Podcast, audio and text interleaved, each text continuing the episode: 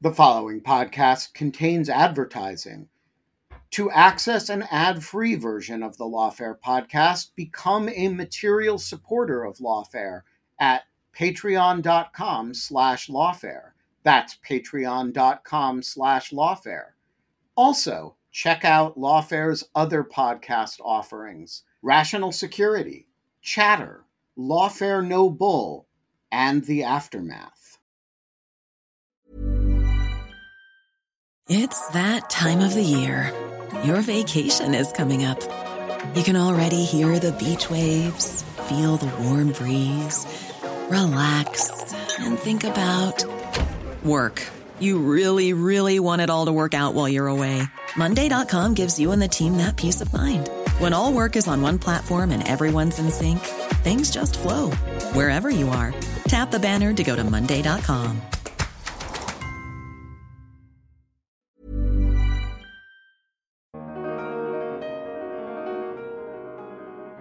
And one of our fears is that another four years or more of, and we expect it would be more, of a would-be authoritarian in office, and we start losing the tools and the ability to fix this for ourselves.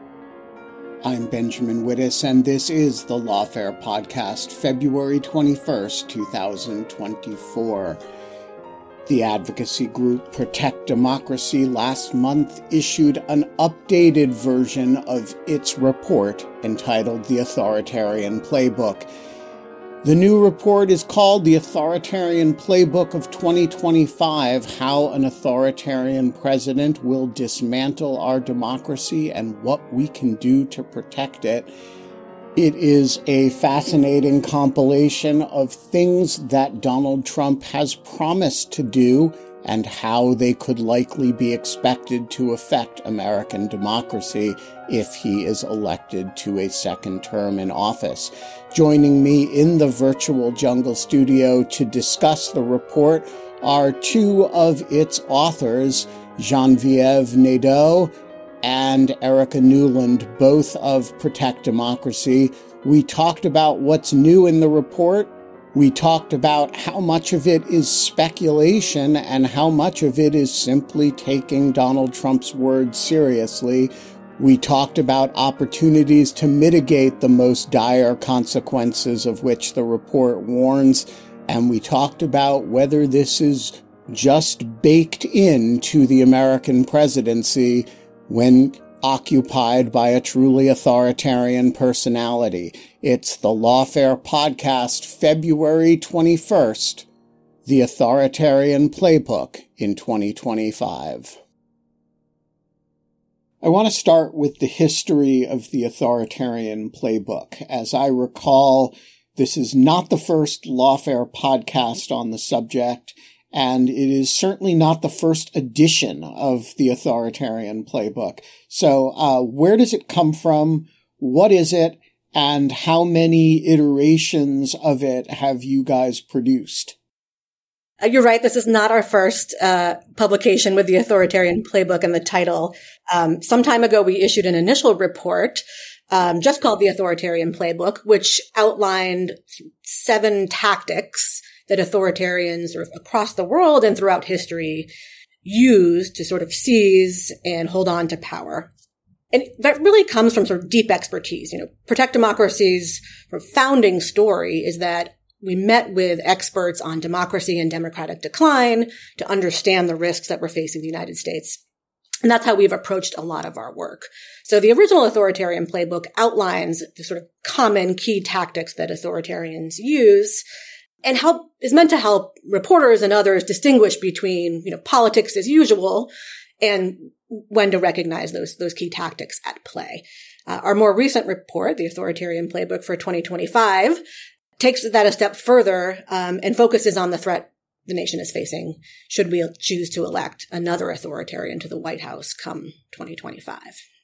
And just to be clear, and this is going to sound like a joke, but it isn't, the authoritarian playbook is not like, you know, the anarchist cookbook or, you know, sort of a, a guide for authoritarians who uh want to know what the appropriate play is, right? It's, it's sort of a how to spot one and how to spot the likely plays that they are going to make more for the citizen guide than for the use of the authoritarian himself.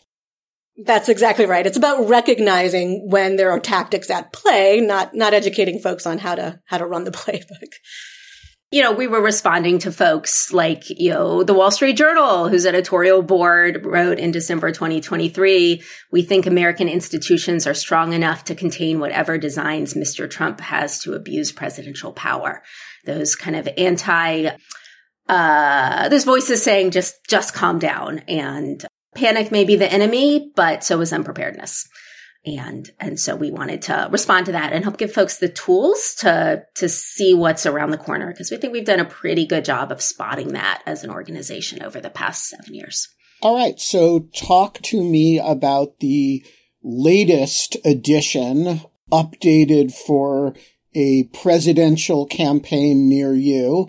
What is distinctive and different about the Authoritarian Playbook twenty twenty-four edition for twenty twenty-five? So let me start with why we did it.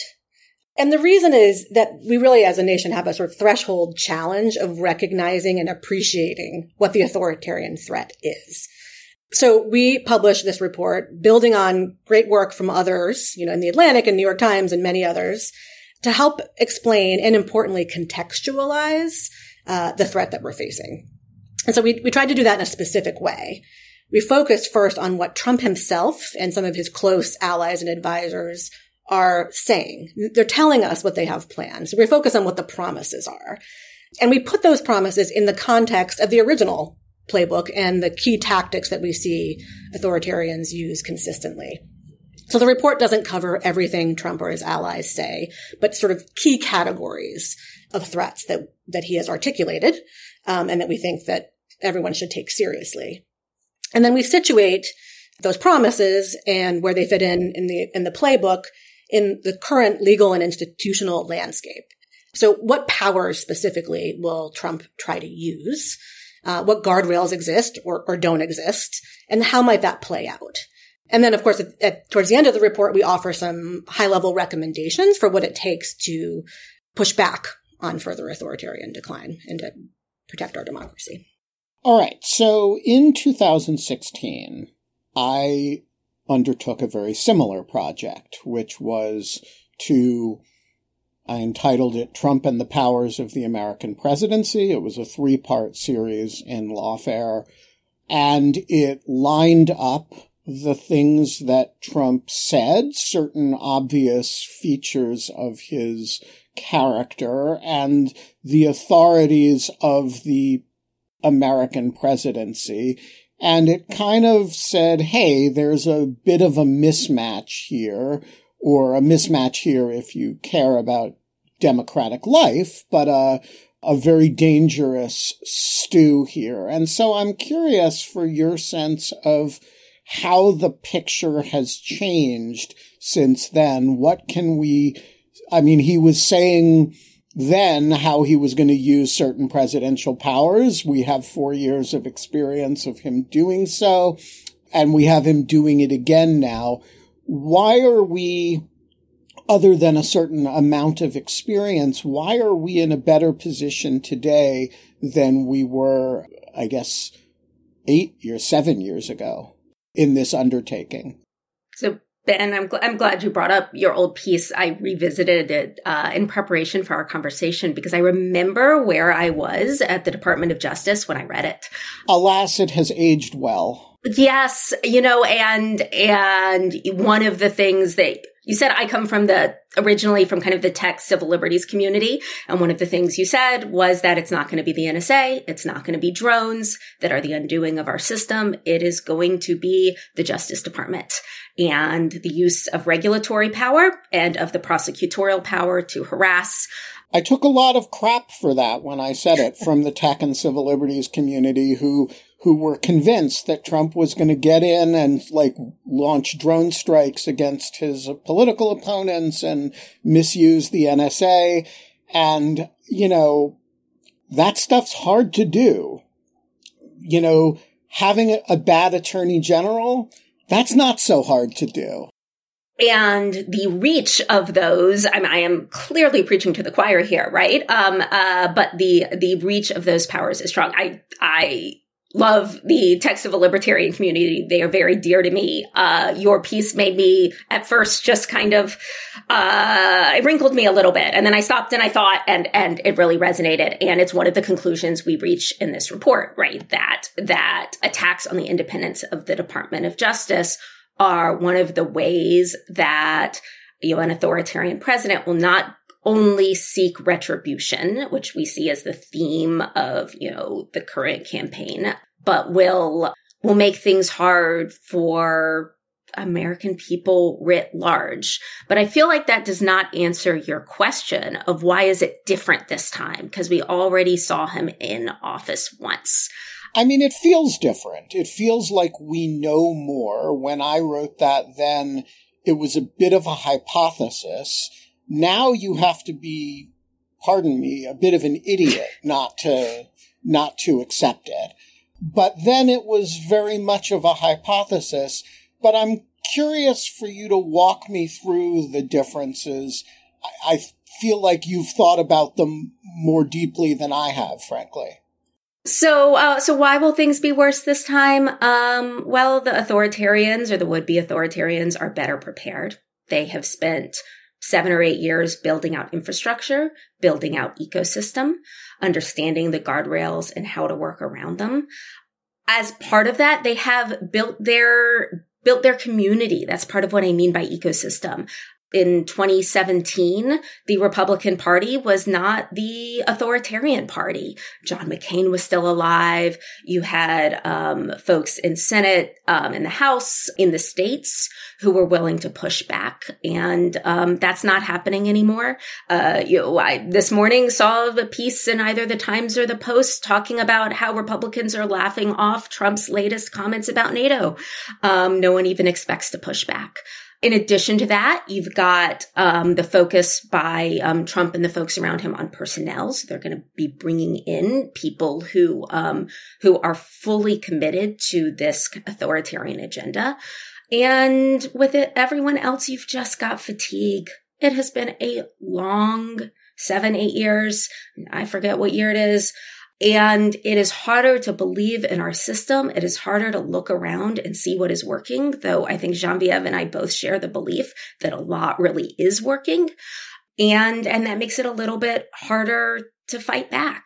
Uh, you're starting to see more kind of anticipatory obedience from folks in and outside of politics. And that's one of the reasons we're, we're so worried.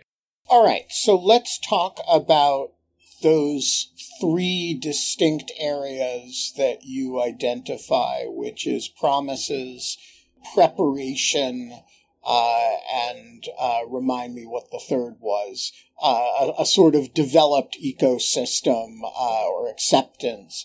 So Trump has never been shy about promises, um, and some of his promises are fairly specific as to authoritarian intentions, and some of them are just kind of reflect a certain magical thinking. We're going to have great deals, we're going to blah, blah, blah. And so a lot of them we don't take very seriously. Going to build a wall and Mexico's going to pay for it, or we're going to... And so why do you take the specific promises that reflect authoritarianism? Why take those any more seriously than we take, you know, the promise to have a sparkling, perfect economy? Well, I think, Erica, you should jump in as well, but I think one reason to take them more seriously is to Erica's earlier point that this is not just Trump talking, right? This is Trump with an entire sort of authoritarian faction now having grown behind him. For example, you know, uh, the Heritage Foundation issued a nine hundred page, you know, document that outlet It lays out sort of very specific plans, right? Um, Erica mentioned personnel, and she can say a whole lot more about that. But there are plans already in motion for making sure that the right people are in place in a future administration uh, in a way that, that makes it easier to actually implement some of the promises that, that we're hearing. Um, and that wasn't true the first time around. And, you know, the, the guardrails are a bit weakened, um, at, you know, having been battered by, you know, number of years of Trump both in and out of office. Um, and really just what we're seeing is a lot of sort of growth and learning in on the authoritarian side.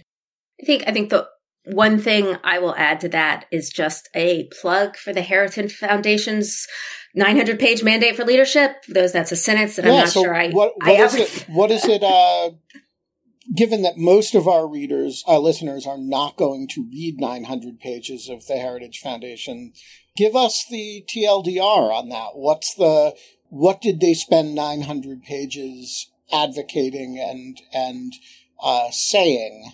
So our Authoritarian Playbook twenty twenty-five covers the promises, the powers, and plans, and so does theirs, right? Theirs, theirs is the the anarchist cookbook or or, or what have you. It's an impressively thorough uh, set of chapters that goes agency by agency through the federal government. Obviously, doesn't hit them all, and um, lays out day, you know, one, two, and three actions, executive orders, uh, regulations.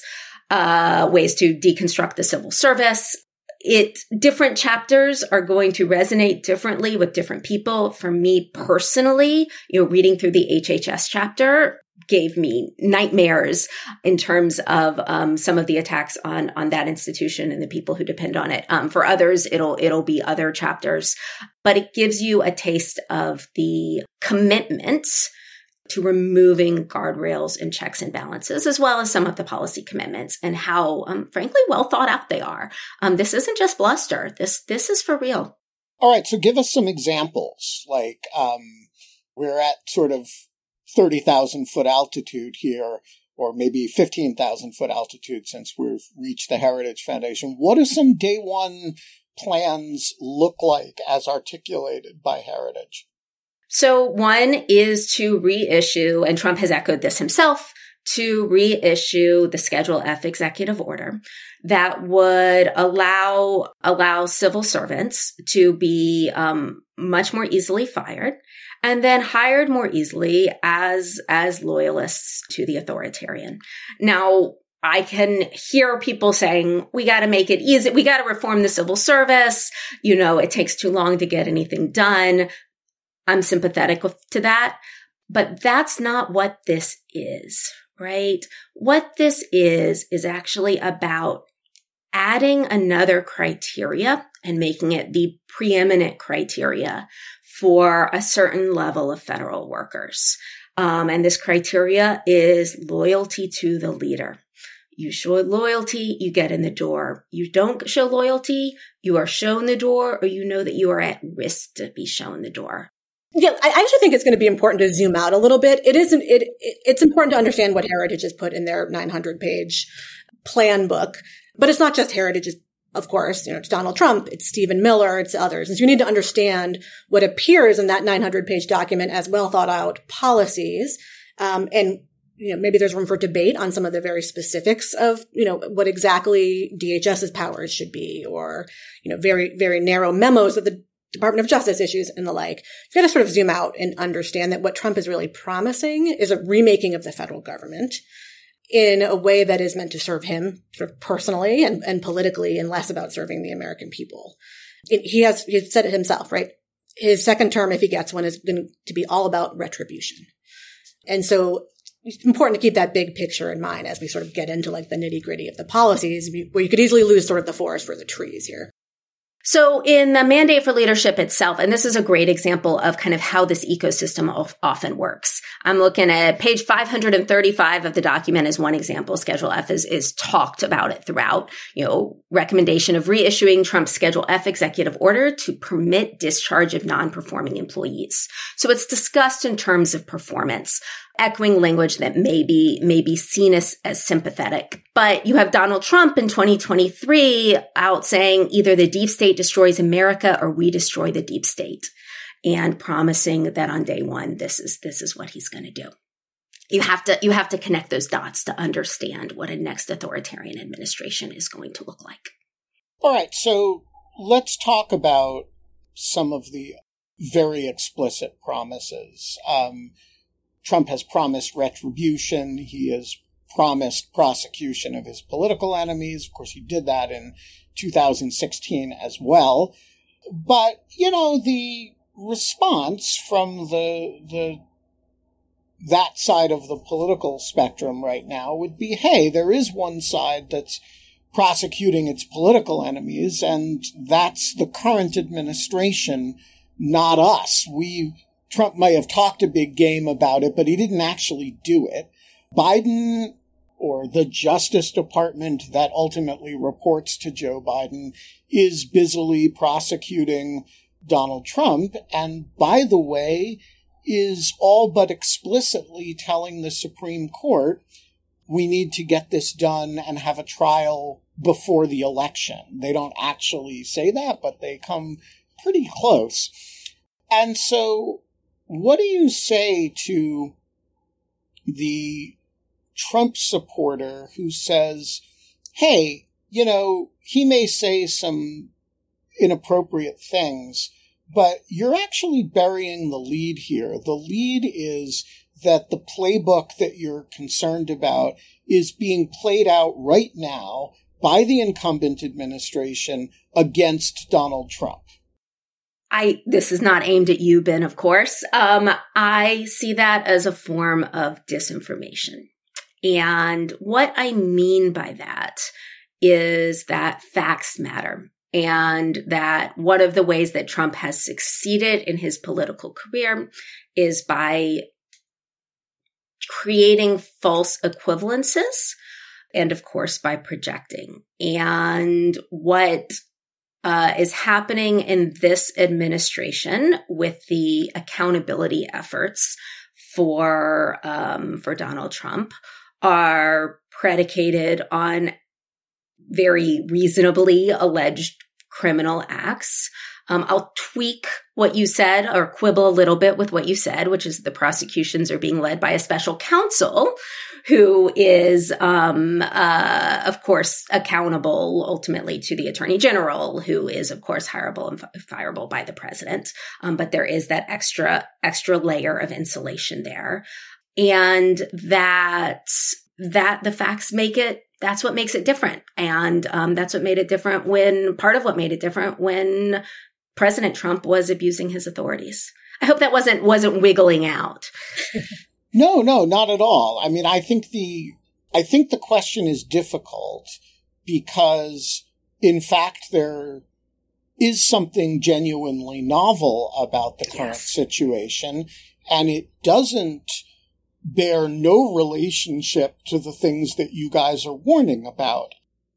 Now, the the answer to it might be that, hey, we're not against the use of accountability tools with respect to, you know, by an administration through the normal processes of the Justice Department with respect to people who are, among other things, political foes of the incumbent administration, but it can't be done because they are or without a, a very, very solid factual basis. But I do think it's a really awkward, it's an awkward moment to make this argument, uh, although also an essential moment to make this argument, because in fact, the Justice Department is for the first time in American history right now prosecuting the uh, the principal prospective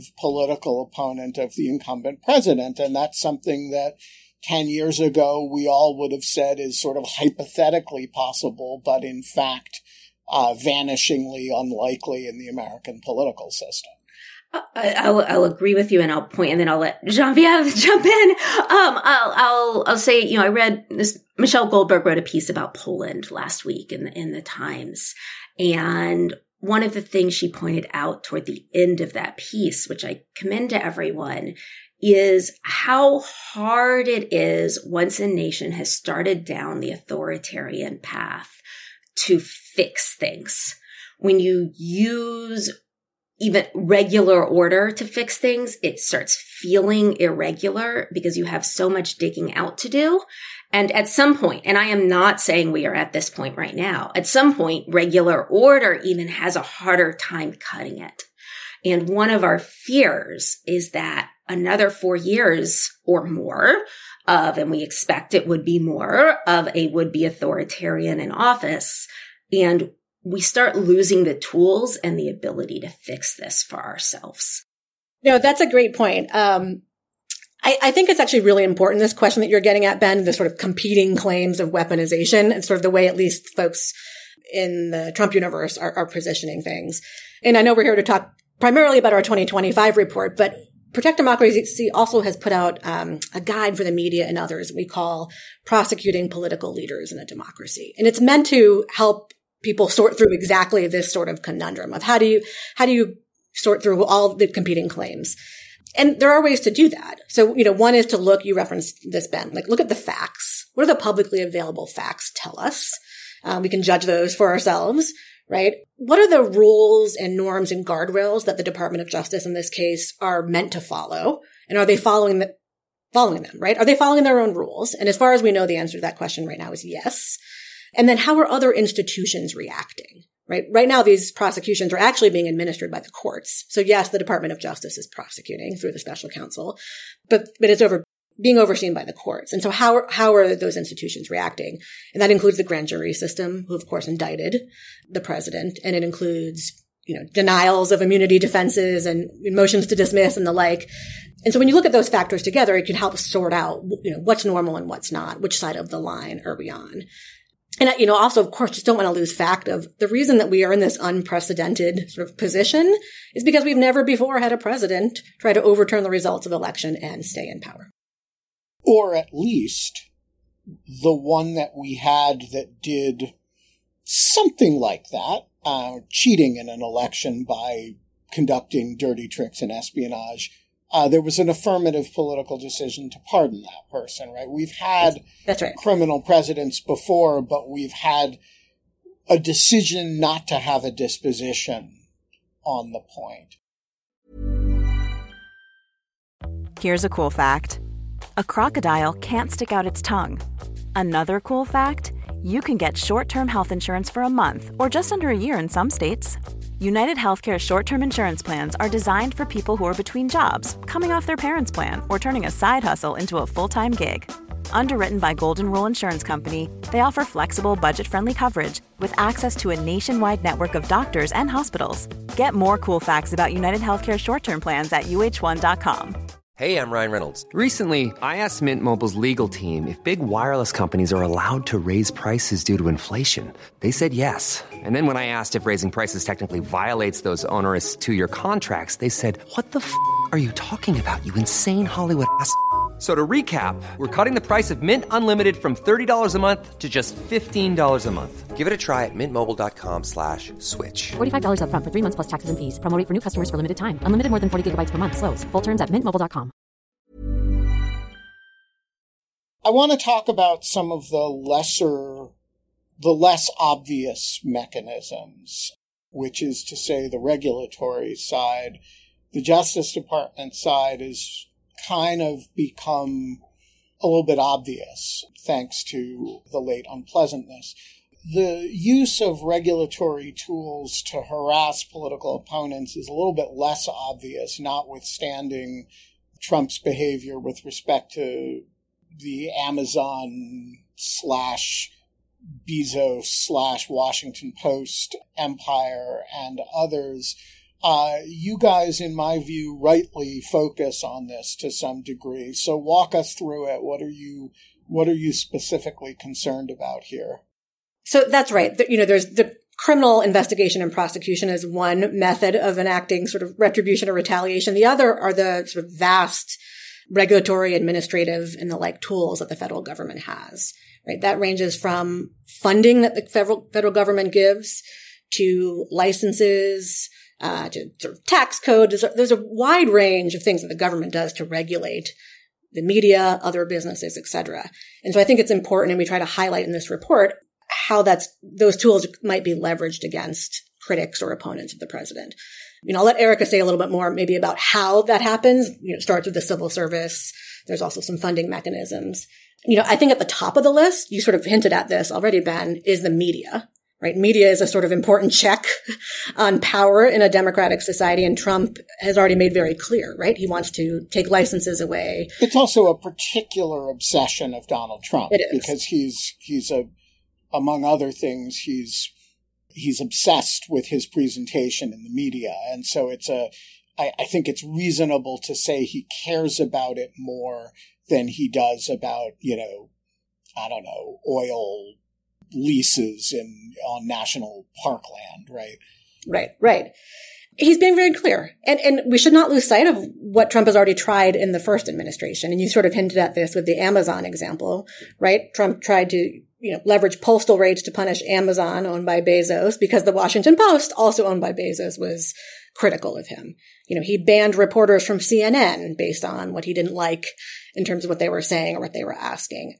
We can expect, we should expect to see more of that. And to see more of that in sort of deeper ways in terms of leveraging the tools of, of the regulatory state. You know, there's the F C C. There are other sort of sub-agencies that we can expect um, Trump and others to use in a, in a more deliberate way next time. And, you know, I, we see we see attacks on businesses happening somewhat more frequently. And, and by that, I mean uh, sort of punishing corporate expression of views that are disliked. You know, we, the most prominent recent example, of course, is, you know, Ron DeSantis and Disney. But we can expect to maybe to see similar things, not only at the state level, but at the federal level going forward. I think this is a great example of how this authoritarian threat can impact everyone. Like, I can understand a sense like, okay, I'm not Hillary Clinton. I'm going to stay quiet. Trump's going to leave me well enough alone. Um, I think that is short-sighted, but I understand that that instinct. But, you know, Miles Taylor, who'd been at, right, at D H S, of course, has spoken about Trump's threats to pull FEMA funding that California needed to fight wildfires. Um, he said, you know, people in the state of California didn't support him. You know, what are you giving, what are you giving him money for? He pulled funds from, from sanctuary cities. And it's this claimed power over the federal pocketbook that allows him to retaliate against businesses and regulated entities, and all the way down to, you know, those of us who, re- all of us who rely on, on federal, federal services at home. I say claimed threat because I'm, I'm not ready to concede that that's lawful. Congress has the power of the purse, but we know he, he wants to, wants to abuse the power that way. Let's talk about the good news. Um, You guys say at the outset of the report that it's not all doom and gloom, although I will say that it's mostly doom and gloom, and that there are available strategies here. So walk us through them. You know, I, I keep coming back to the fact that the American presidency is monstrously powerful, and, you know, that whole unity thing is real. And uh, so now we have elected an authoritarian. We've got a three-month transition. What does who need to do? You're not even going to allow us the out of we haven't elected an authoritarian yet. Um, there's there's still accountability in the works, and well, hang on a second. um, and we're let's, not there let, yet. Let's start with that. All right. Let's let's let's say um, other than don't. What are the mechanisms before I say, all right, we've elected an authoritarian? What do we do? Well, I think this report and these kinds of conversations are a big piece of it, right? Understanding and socializing the threat that we face is a, a big piece of preparing not only to withstand it, but maybe prevent it, right? Like Erica was saying, the result isn't inevitable. You know, there's accountability at the ballot box, of course.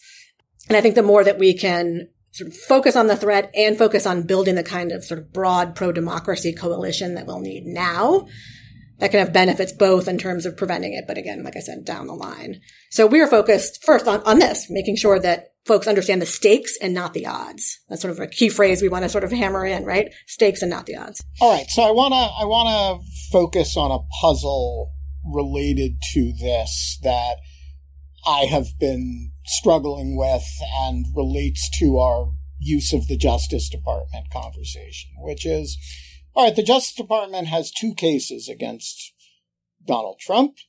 Two state prosecutors have two others. And the Justice Department routinely goes into court and says, please set a trial date soon because it's really important to do this quickly. And of course, what they don't say is why it's important to do this quickly, which is so that people have a chance to vote with the knowledge of the outcome of the election, uh, of the criminal process.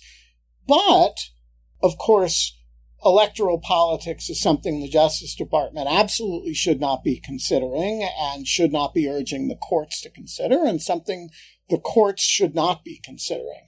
So my question is, when is it or is it ever appropriate to use the criminal process as a prospective democracy protection mechanism against the would-be authoritarian? He's been indicted. Let's agree on the merits.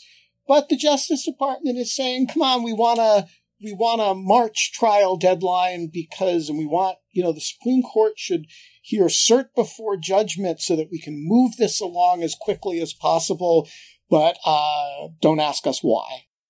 I'm going to jump in and, and actually reframe a little bit, if that's okay. So first, there's there's a existing, well-recognized in law by the Supreme Court, public interest in speedy criminal justice. And there are a lot of reasons why that that's the case. It's sort of the vindication of, of our criminal laws, ensuring that, you know, witnesses and evidence aren't lost, uh, making sure that the public can observe the conduct of the administration of justice, all of those things. That is the, that is true in every criminal case.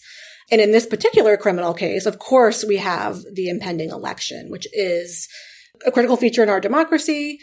The information that will come out of the trial, however it goes, however it lands, uh, is relevant to voters' choices. But I want to be careful that we're not talking about rushing the criminal process or rushing to judgment in service of an election. But we are talking about literally asking the Supreme Court for cert before judgment, which is rushing the process. And when when asked to justify why it's, they just fall back on the public's interest in a speedy trial, which is, of course, as you say, there in every trial. And so I'm just trying to, I'm just trying to suss out, like, in this prospective countering the authoritarian playbook, how How okay is it to treat the criminal case against the authoritarian a little bit differently than we treat the criminal case against, say, me? I guess I don't think that's what's happening. So we have a trial date that was set. That's not what's issue on appeal. The trial date was set by the judge, taking into account the factors, including, you know, Donald Trump gets all the rights, no more, no less, but all the rights of any criminal defendant. So the trial date was set after taking into account, you know, his need to prepare, this, you know, public interest and speedy justice, all of those things. What we have here is Donald Trump trying to use the appellate process, advancing a novel and unfounded claim of immunity from, you know, the rule of law in order, it has the explicit purpose of delaying the proceedings. So when the special counsel goes to court and tries to get the Supreme Court, for example, to, you know, take the case before the D C Circuit rules, or now is pushing, you know, we can expect, you know, against a stay or to have the case move quickly. It's really about countering the strategy of delay. So it's Trump's strategy is to say, we, I have this trial coming.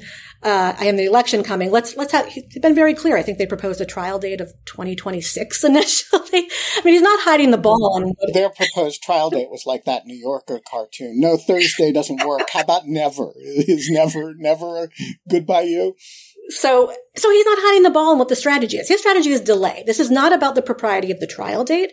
It's about trying to use the appellate process to delay it inevitably, you know, sort of indefinitely, right? Like, let's get it, let's get it past the, the, the, the election because there may be consequences, and Donald Trump does not want the public to have the relevant information, you know, and if he's lucky, he wins the election and is able to, to put an end to the prosecutions altogether.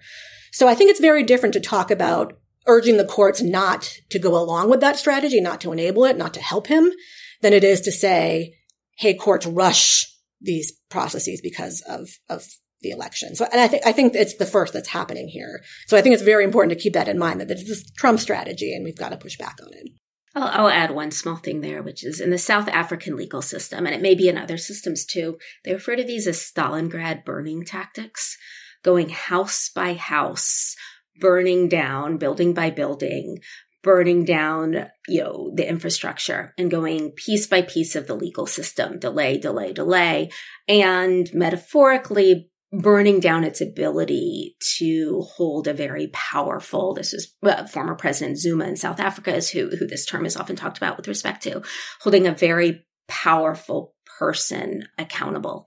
That is not to diminish the former president's rights, which, as Genevieve very importantly said, are equal to, you know, his rights as a defendant are equal to any other defendant's rights, but to emphasize as well that he is particularly well positioned to attack our justice departments, our justice system's ability to create accountability for this type of, of crime. All right. So let's say all the don't do that stuff fails and you end up with an authoritarian elected. What does the counter playbook look like? Well, I'm going to say it starts, Erica, you should jump in, but I think it starts with, of course, we say in the report, you got to start now, building a pro-democracy coalition. And it, a key feature of, you know, withstanding the authoritarian threat in twenty twenty-five and beyond is maintaining that coalition. And it needs to be a broad, cross-ideological coalition of folks who, you know, disagree on all sorts of things, all sorts of policies, politics, but do agree. You might call it a coalition of all democratic forces. You might. But it, who, you know, and it's okay to disagree on any number of things. But what, what, you know, the pro-democracy coalition needs to both recognize and share and uphold, you know, above all else is the importance of our democracy, of the rule of law, and the like. And so a lot, I think it's going to be very important to focus on that and keeping the coalition together and focused. And that includes, you know, the sort of the big tent concept, and it includes people on the right, Republicans, who are trying to do their best to stand up for the rule of law and welcoming them into the coalition. It includes protecting, you know, nonpartisan civil servants, court personnel, election officials and volunteers and the like. It's really going to be really important, I think, to rally around the people who serve our democracy and the people who want to stand up and do the right thing in the face of, of pressure to the contrary. And, you know, that includes protecting the targets of the authoritarian uh, state, whether that's people who are targeted for prosecution or become targeted by the broader faction in, in more violent ways and the like. And then, of course, there's a sort of forward-looking, right? We got to withst- withstand the authoritarian administration, but also think ahead, right? Make sure we're focused on, you know, the you know, free and fair elections in twenty twenty-six, twenty twenty-eight, and not losing sight of, of the longer term as well. I'll, I'll add a few things. Um, you know, Ian Bassin, Protect Democracy's executive director, talks about kind of a, he calls an equivalent of like a NATO Article five for the pro-democracy forces. You attack one, you attack all, as, as possibly metaphor, but possibly, you know, literal way to support each other. Um, another is rejecting violence at, at rejecting political violence at all costs. That is a way to divide the coalition. It all circles back to keeping this coalition together, right? And to, you know, continue focusing on building the democracy of tomorrow, hoping we have one to give people something to hope for. But do these all sound a little bit empty? Maybe. Um, it's hard. It's going to be really, really, really hard. It was an exceptional thing that in twenty twenty, we defeated a would-be authoritarian at the ballot box and defeated his attempts to stay in power. It's going to be even harder the next time around. I hope not impossibly so. It's going to be a lot. So I want to play devil's advocate for a moment and say, okay, over the last four years, we have had not one, not two, but three separate times where authoritarians in office were defeated at the ballot box and removed from power. We had the United States, we had Brazil, and now we have Poland. Uh, and Poland uh, is a particularly interesting example because the former ruling party was relatively entrenched. It had Uh, been elected more than once. So the skeptic would say to you guys, hey, maybe the authoritarians aren't actually that authoritarian. And they have a kind of radical chic with respect to, you know, authoritarian right-wing movements past. You know, they do a little light rioting, insurrection. Sometimes in Poland, they didn't even do that. But at the end of the day, the bark really is worse than the bite. And if you vote them out, they leave. And they, they might leave kicking and screaming. They might not show up to their opponent's uh, inauguration. They might, you know, sack the Capitol first. But um, they're actually, you know, this isn't a Reichstag fire. This isn't a, you know, a you put in Mussolini once and you you you need a world war to get rid of him. What do you say to that? Like, you know, we were, I was saying four years ago, it's going to be very hard to get rid of people, you know, and actually we got rid of people. What do you say to somebody who says to me now, yeah, you said that last time and, and, and we got rid of him once. If, by the way, he's term limited this time, uh, it'll be easier this time. So, so the first thing I'll say is from, from your lips to God's ears. Um, but you know, I'll give you two other responses. The first is, in so many ways, the folks who were warning about Trump, this is you, Ben, this is Protect Democracy, this is other folks who've been out there since twenty sixteen talking about this, we were right. Uh, sometimes it was about whether or not there would be a Muslim ban. Sometimes it would be about whether or not he would go willingly, right? And he, and he didn't. He went, but not willingly. We, we were on the razor's edge is my interpretation of what happened. You know, we said he would quash dissent. He'd politicize independent institutions, right? You, we can go through the list. People said, oh, no, no, he won't do that. You're exaggerating. And, and he did. Protect Democracy. Our, our mission is to, uh, you know, prevent our democracy from declining into a more authoritarian form of government. And at our orientation, we have to memorize that. And back in t- early twenty nineteen, when I joined, we all cringed. Do we really have to say that? No one will take us seriously using the A word. And now they do. So I'd, I'd, I'd say history past is prologue on this. Yeah. So I want to, I want to amplify a little point that you just yeah. made and skated over a little bit. And I want to bring it out, which is the words more authoritarian. This is not a light switch. You know, yes. It's a rheostat. And, you know, it is not like you flip the switch and then there's no space between the United States and Mussolini, right? You bing, right? There's a lot of gradations in between there. And when you say a more authoritarian system of government, it can be eighty percent what we are now. And that twenty percent is still really bad, right? You can turn that rheostat small amounts or large amounts and you know, the answer is not, well, as long as you don't turn it all the way, things are fine. So I just think that's the critical point, that we don't know how much it's going to turn or in how lasting a way, but you don't want it turning in that direction.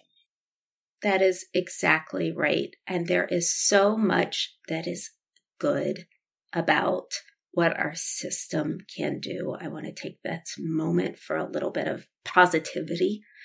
It's easy to look at all that's wrong with it. That is in some ways what Genevieve and I do professionally. But there is so much that is good about it, and we have so much to lose. That is one of the things that that I try to keep central in my in my mind on this. Genevieve, do you have, have additional thoughts on this point? I mean, I think those are all really important points. You know, we talk about um, in our mission statement, which Erica just read, sort of declining into a more authoritarian form of government. You know, to the extent Americans are looking for some dramatic event that overnight changes the government from a democracy to an authoritarian state, that's not really how it happens so much these days. Um, we see sort of the gradual erosion of guardrails and of norms. We see the gradual erosion of fair and Uh, free and fair elections, or elections that appear to be uh, elections, but really are just delivering a predetermined result. And so the decline starts somewhere. I think if you sort of think about some of the historical examples that you referenced, Ben, it started somewhere. It started somewhere that maybe seemed alarmist to say, this is where we're headed. You can also think about the sort of like frog boiling analogy. So it's really important to take the little steps towards authoritarianism seriously. And then I think you're right. It isn't about an all or nothing. It's not a light switch. But we are talking about the possibility of reelecting an authoritarian after having sort of succeeded in accomplishing, you know, ousting him from office at the ballot box. And I think that's a really, that's a really dangerous thing. Uh, if as a country, we, we reelect someone who not only uh, tried a lot of dangerous things during the first administration, which I think we need to remember, but came very close uh, on January sixth. I'll offer one other thought. The term anticipatory obedience, which you take from Tim Snyder, has, has came up earlier in this conversation. And the further that we get down the authoritarian path, the more you see the anticipatory obedience and the more it becomes a self-fulfilling prophecy. I think about, you know, dis- December twenty twenty and early January twenty twenty-one in this regard. My own possibly cynical view of how we got out of this was that, you know, the official line in D C, including amongst Republicans, right, was, was humor Trump. This is not serious. He will leave office on January twentieth. And I think that was genuinely felt. And it meant that folks saw the writing on the wall. Trump was going to be gone. If they broke laws, if they facilitated an effort to obstruct the transfer of power, they worried about criminal accountability. And so suddenly their incentives were misaligned with his. And they did the right thing. These are folks who maybe had been aligning themselves with Trump for four years or more. That becomes less and less the case the more that authoritarianism gets entrenched. And so, you know, the decision to push back in the Oval Office in December because you're worried about saving your own skin, that feels different when you don't think he's going to actually leave. That plays out differently. And we're a lot more likely to be in that situation four years from now if he gets reelected than we were back in December of twenty twenty. That's right. And the, the, he will leave. You, you reference this, Ben. They leave. They leave. Um, you know, we have a, we have a, the sixth section in our report sort of touches on this. And it sounds alarmist to say he won't, he won't leave. Of course, we have the twenty-second Amendment. And you certainly don't want to feed into any narrative that that isn't crystal clear in what it means. But Trump is once again talking about another term. He's talking about, you know, changing the Constitution. And while we shouldn't necessarily credit that in a sense, other than he, he probably means it. And, you know, sometimes things don't seem possible until, until they start to happen. And so we don't take that kind of threat lightly. We're going to leave it there. Genevieve, Erica, thank you both so much for joining us. Thank you, Ben. Thank you. The Lawfare podcast is produced in cooperation with the Brookings Institution. Our audio engineer this episode was Noam Osband of Goat Rodeo. Folks, we need you to become material supporters of Lawfare. You know, we do just a huge amount of writing, of podcasting, of live streaming, and it is mostly based on reader support. Yeah, we have some major backers, but mostly what we have is you.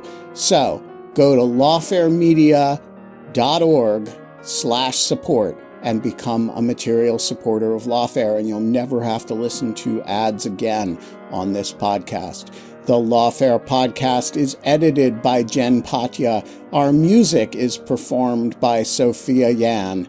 And as always, thanks for listening.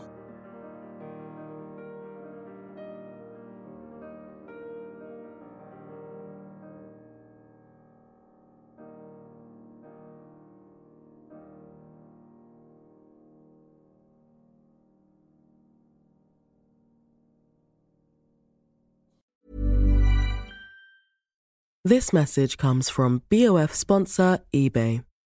You'll know real when you get it. It'll say eBay Authenticity Guarantee. And you'll feel it. Maybe it's a head-turning handbag, a watch that says it all, jewelry that makes you look like the gem, or sneakers and streetwear so fresh every step feels fly. eBay gets it. So look for the blue checkmark next to that thing you love. And be confident that every inch, stitch, sole, and logo is checked by experts. With eBay Authenticity Guarantee, you can trust that feeling of real is always in reach. Ensure your next purchase is the real deal. Visit ebay dot com for terms.